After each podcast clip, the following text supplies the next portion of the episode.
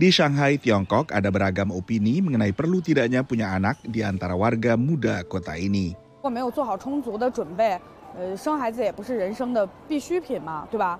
呃，但是呃，如果有这个条件的话，还是可以生生个孩子的啊，一到三个都可以。所以我觉得可能跟每个人的呃选择 有关系。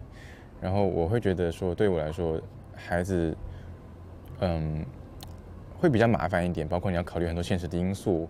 Data terakhir dari Biro Statistik Nasional Tiongkok menyebutkan bahwa penduduk Tiongkok berkurang sekitar 2 juta jiwa pada 2023.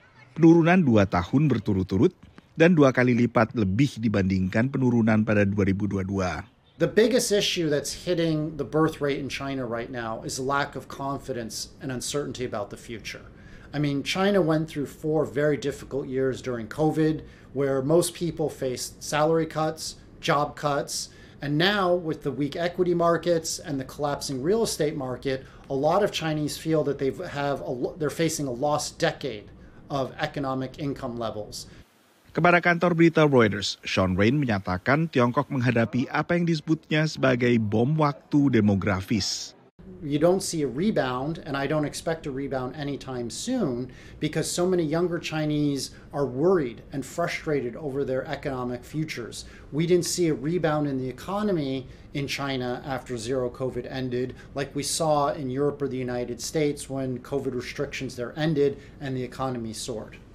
Banyak analis menilai Tiongkok perlu menaikkan usia pensiun. Right now, most workers in state owned enterprises retire at age 50 for women, 55 for men. But the average life expectancy in China is actually longer here than it is in the United States. 那么就意味着中国经济增长率将会继续的下下降，继续下降。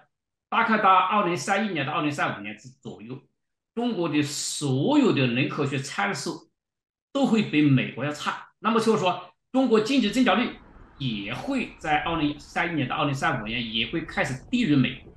就是说，中国的经济不会是不会超过美国。 Kebijakan Zero COVID yang memperlakukan restriksi ketat atas aktivitas di luar rumah akhirnya juga menekan jumlah warga Tiongkok yang memutuskan untuk menikah. Untuk tahun 2022 misalnya, data resmi dari pemerintah Tiongkok menunjukkan hanya sekitar 6,8 juta pasangan di sana akhirnya memutuskan untuk melangsungkan pernikahan. Ini tak sampai separuh angka pra-pandemi.